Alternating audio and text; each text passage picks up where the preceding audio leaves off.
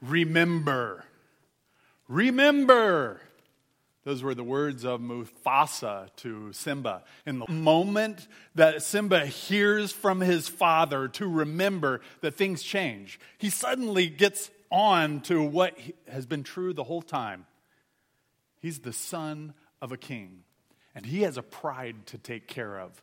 And that's exactly what he does. From that moment, there's a transition in the story. Simba goes, he chases away Scar and the hyenas, and he establishes peace in his pride. And it started from that phrase, remember. Someone once said that our lives are the sum of the experiences that we have captured in our memories. So it's very important to remember, to know who we are. But that remembering isn't just bound by who we are. This is actually God's story across time and culture and hitting us where we are. To know God's story is to know who we are. And so it's important. How has God been at work, not just in my life, but in the life of my family? Not just in the life of my family, but in my community. Not just in my community and state and region and country and world. And not just during this time, but in times past. Because the remembering those things point me to who I am today. And the Word of God opens our eyes to that truth. Remember. Remember. That's what we're going to be talking about today as we get into the Word. We'll be in 1 Kings chapter 18 in just a few moments. You may want to turn there now. And as you're turning there, I just want to take a moment and spend that time in prayer. Would you join me as we pray? Lord God, we love you and we thank you. We thank you for your story and how you have been at work, how you have called us to remembrance. How you have called us to know you. Because in knowing you, we know who we are. This loving, kind, amazing, glorious, beautiful, wonderful, redeeming God who loves us, who called us to himself, who made us in his image. Thank you for that, Lord. And as we remember the story of Elijah, we're also, and more specifically, we're remembering you. And so, Lord, give us eyes to see, ears to hear, and a heart to understand as we search your word and we find even more about who we are. It's in Jesus Christ's precious and holy, holy, holy name we pray. And all God's people said, Amen. Amen. Amen. Good job. I didn't even have to tell you. You were just on it today. You're ready to go. I love it. Hey, we're going to have some interaction, and so help me out if you would. Pastor Nathan was up here earlier and he told the story. Let me recap it one more time.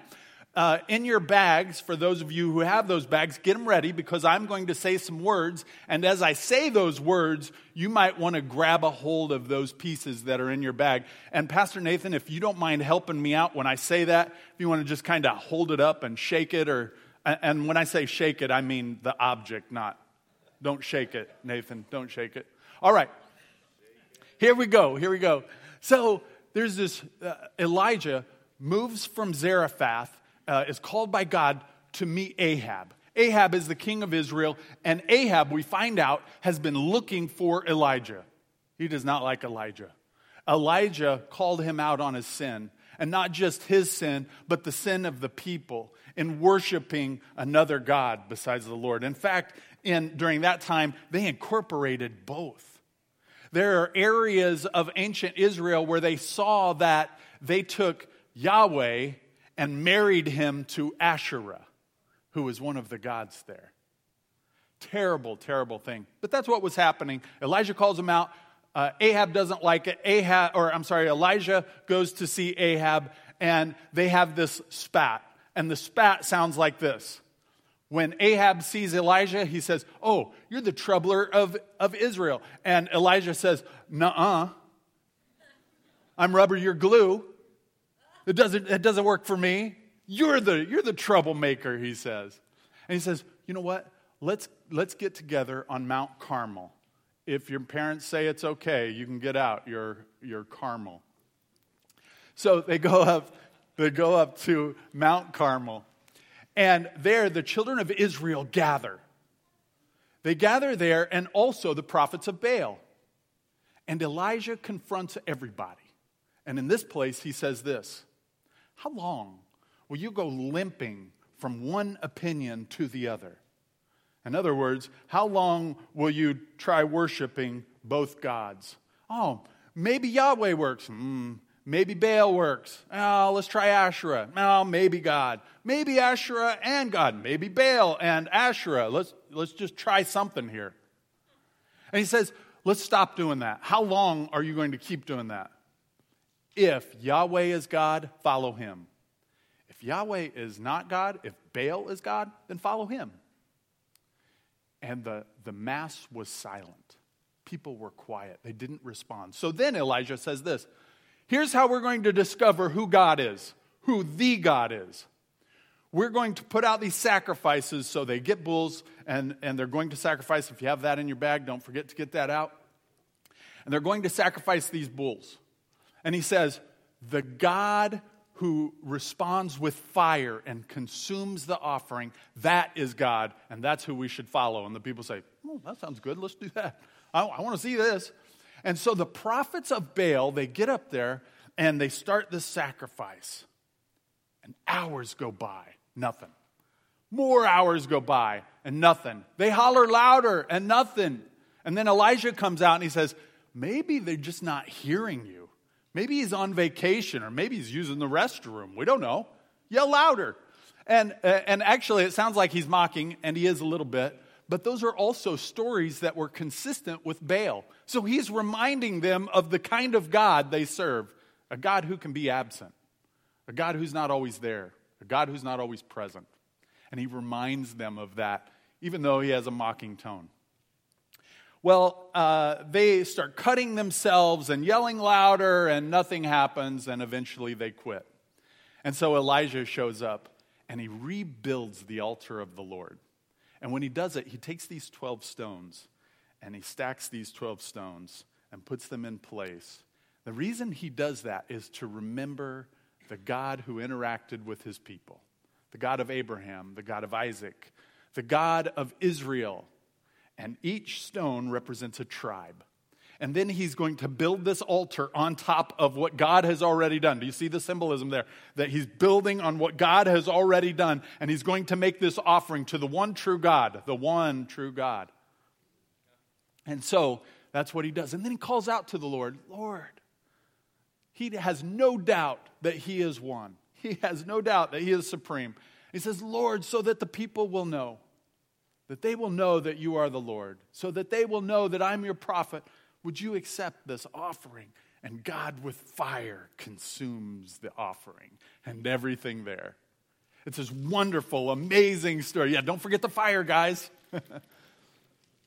It's a wonderful, amazing story, a true story, and I hope that one day you're able to go to Mount Carmel in Israel and stand in that place. There's really only one place on the mountain that this could have happened, and you get to stand there within 100 feet of where the fire of God comes down. It's amazing. It's electrifying, I'll just tell you. That's where we're at. And so what I'd like to do is take a little bit of time and look at some of the words of Elijah. I want to remember Baal and who he is and how Baal even applies to us today. I want to talk about God, Yahweh, and how he applies to us today. I want to talk about God's people and how God's people apply to us today. And I want to make sure that we are holding on to the gospel of Jesus Christ as we move forward. Are you ready for that? Yeah. Would you be willing to receive that today? Will you walk with me through this? Hello? Let's do it. All right. Well, here we go. This is going to start in 1 Kings chapter 18, verse 21. If you have your Bible, I want to encourage you to get it out, get a pen, and I'm going to have you underline at least one word in this verse. This is what it says. Elijah came near to all the people. Let me pause there. Do you remember what Elijah means? The Lord is my God. That's what the name Elijah means. The Lord is my God. That's important because everyone else is worshiping this Baal who seems to be taking care of them, or at least they think he is. Or maybe Asherah, or maybe Yahweh and Asherah, or maybe Baal and Asherah. They're trying all kinds of different things, but Elijah's name invokes this reality, this strong statement of there is one God, and he's mine. And he said, how long will you go limping between two different opinions? Underline limping if you have your Bibles out. If the Lord is God, follow him, but if Baal, then follow him. And the people did not answer him a word. That word limping that I had you underline is a very important word. It's rarely used, only 7 times in the entire Old Testament. It's used to talk about Jonathan's son. So Jonathan was a friend of David, Saul's son. So King Saul's grandson is who this word is used for, and it means to limp. So he has a problem with his feet. He can't walk very well, and this word is used to talk about his problem, his limping. There's another time, one of the prophets uses it, and it's this idea that God is like a bird flying over the people of Israel. And then it's used 2 times in this passage.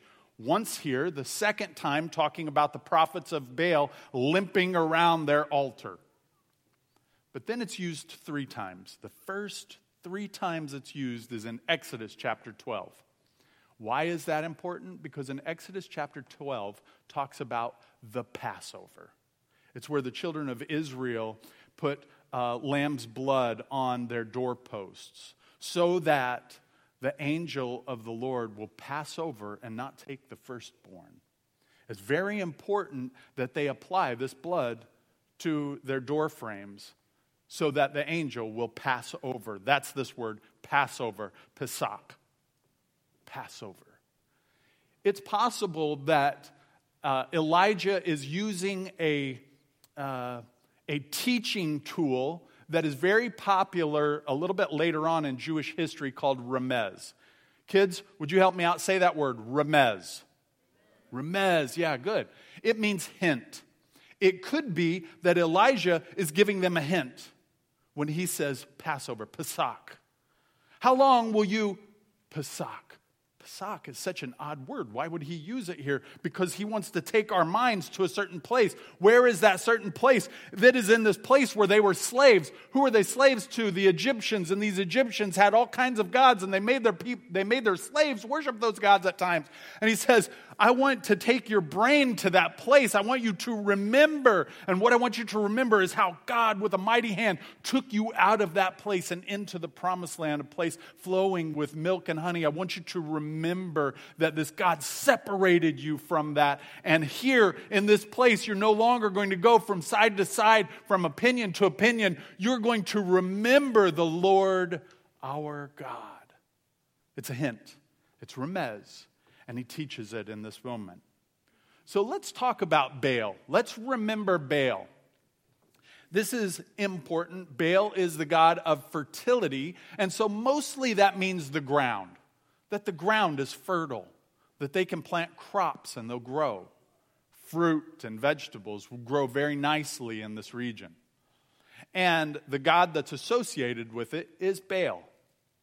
Baal, the god of fertility. He's also the god of rain and dew, the one that sends the rain. And so this moment in Israeli history where there is no rain, it seems like Baal is absent. There's something else going on, and we'll talk about that in a few moments, but it seems like Baal is absent. He is not present, but what they learn is that Baal doesn't have that power. Baal, by the way, means Lord or master. So let's use that phrase, master. You and I probably wouldn't be drawn to worship an idol called Baal. It wouldn't appeal to us culturally. It wouldn't make sense to us. However, let me suggest that many people worship Baal in the United States. This master. So what did they like about Baal in this Canaanite area?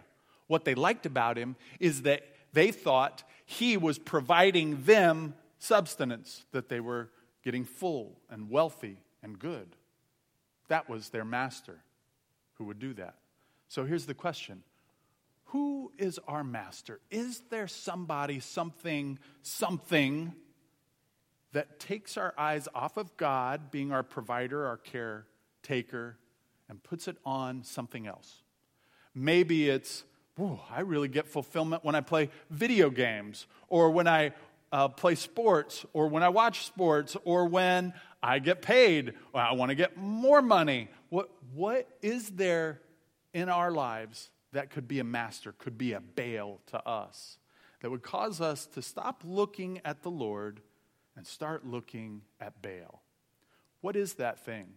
I want to challenge us to pause there in our brains and think about that, because as we remember what happened in this with this Canaanite god in ancient Israel, still happens today. And we don't want to be guilty of that. So, some ways that we can tell that perhaps we are worshiping a Baal, a master that's different than Yahweh. One of those is, what do we spend our time doing? That may identify who a Baal is, who a master is in our lives. What do we spend time doing? Not necessarily, though. There's another one. What am I willing to do to get what I want? Am I willing to hurt somebody emotionally, physically, spiritually, to get what I want? If we are willing to hurt someone emotionally, physically, or spiritually, then that's an identifier that there may be a master working in our lives that's different than Yahweh. Additionally, what am I willing to lie about to get? What am I willing to lie? Well, it's not really lying. I'm just not telling the whole truth. Yeah, that's called a lie. That's a lie. If we're not telling the whole truth, it's a lie. So... So, what are we willing to lie about to get what we want? Maybe it's for kids. Maybe it's, I don't want to be disciplined, so I'm going to lie about a situation. I want to be comfortable. I want to be happy. I don't want to be corrected. Maybe as an adult, it's lying about something to get a promotion or to look good in a situation. Or, what is it? What are we willing to lie about? Those are identifiers, or help us. Those are tools we can use to help us identify if there is a master that is taking our attention off of Yahweh and on to something else. So let's talk now about Yahweh. Let's talk about him for a moment. You'll see up there, I didn't write out Yahweh. I used the four letters in English that's associated with the four letters in Hebrew of God's name, his covenant name. The name that he used when he spoke to Moses. Tell them, I am sent you. It's this one. It's this name. Four letters. How would you pronounce that? Well, we often say Yahweh, right?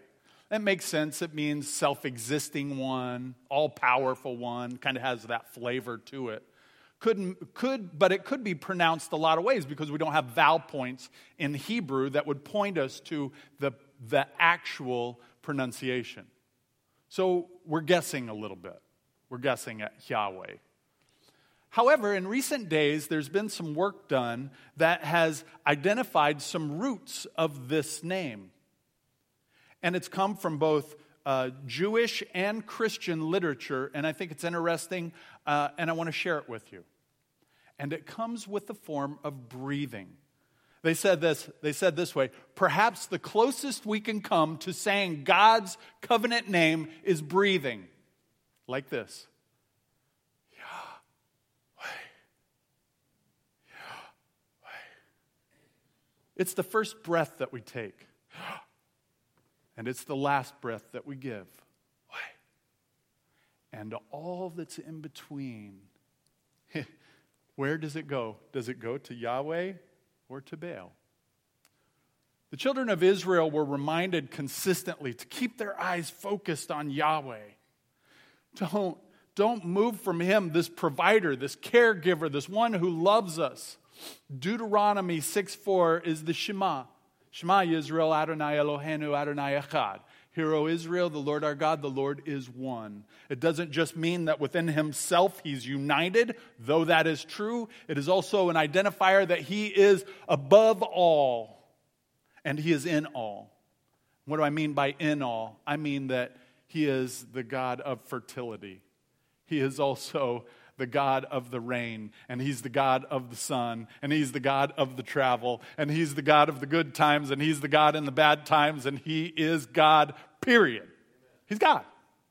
That's what I mean when I say one. And that's exactly what Elijah is trying to tell them. And keep in mind, I love this about God. You know, usually when we hear the word jealous, we think of it in bad terms, but jealous is also associated with God and his very character, who he is. Exodus 34:14, and this is Moses and God and their story, how it interacts. And God is telling Moses this message and what to tell Israel. And he says this, "For you shall worship no other God, for the Lord, whose name is jealous, is a jealous God." In case you miss out, I'm actually jealous. I'm not okay with you loving other gods. I'm not okay. Here's why. I'm the life giver. No one else can give you life. I love you and I care for you and I want to give you life and you can't get it anywhere else but from me, and here I am. I'm jealous for you, and if I see you starting to move over here, I'm going to do something about it because I'm jealous for you and I love you. And I would suggest that if you would be willing to look at your past and your history, if you'd be willing to remember what God has done in your life, you may see this jealous God speaking into your world. It's like this. I've done a lot of weddings, and this has never happened. I've never got to the vows, gone through the vows, and at the end of the vows, one of them say something like this, "And I will do everything that I've just said, except for on Fridays. Fridays, I might date someone else. I might not care for you if you're not wealthy. I might not care for you if you're sick. Fridays, I'm out." Like, they'd get punched in the face. Like, that would not be a good thing if they tried that. And God is the same way. He's not saying, you know, you came to me for salvation, and now you're going to try to find it over here with another master? It's not going to work. That's not how this works. Don't forget, this God is a jealous God because he is one. He is above all and in all and a life giver. That's our God. Continuing on, in this narrative, Elijah stops and he prays.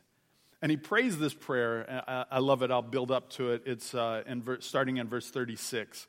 "And at the time of the offering of the oblation," we could get into a lot of things here. I'm just going to identify the root of the word oblation here, means to come near. So here is this picture of Elijah has set everything up. He's ready for the sacrifice. And the idea is that we are coming near God.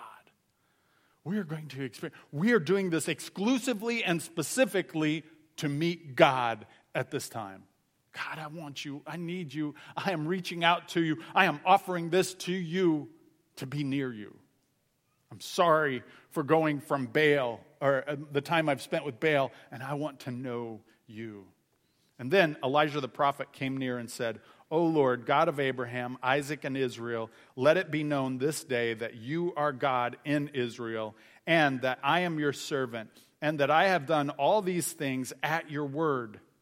Answer me, O Lord, answer me, that this people may know that you, O Lord, are God, and that you have turned their hearts back." So, let's remember the people of God. What about the people of God? What about them? Well, this is a great illustration of some general principles of the people of God. And it starts this way. They remember how God worked in their family. Remember how he built the altar with the stones? I'm remembering these 12 tribes that came from Israel, that came from Isaac, that came from Abraham. I'm remembering how God was at work, and I'm building this altar to the Lord, remembering what God has done in the family of God. One of the reasons that we come together in communion is to remember what God has done in us, sometimes in spite of us, in our family, in our church family. We remember, and we remember. Remembrance, it's a big deal. So the question I have for you, and we'll talk about it more in a moment, is have you taken time with your family to tell the stories? how God worked in your life,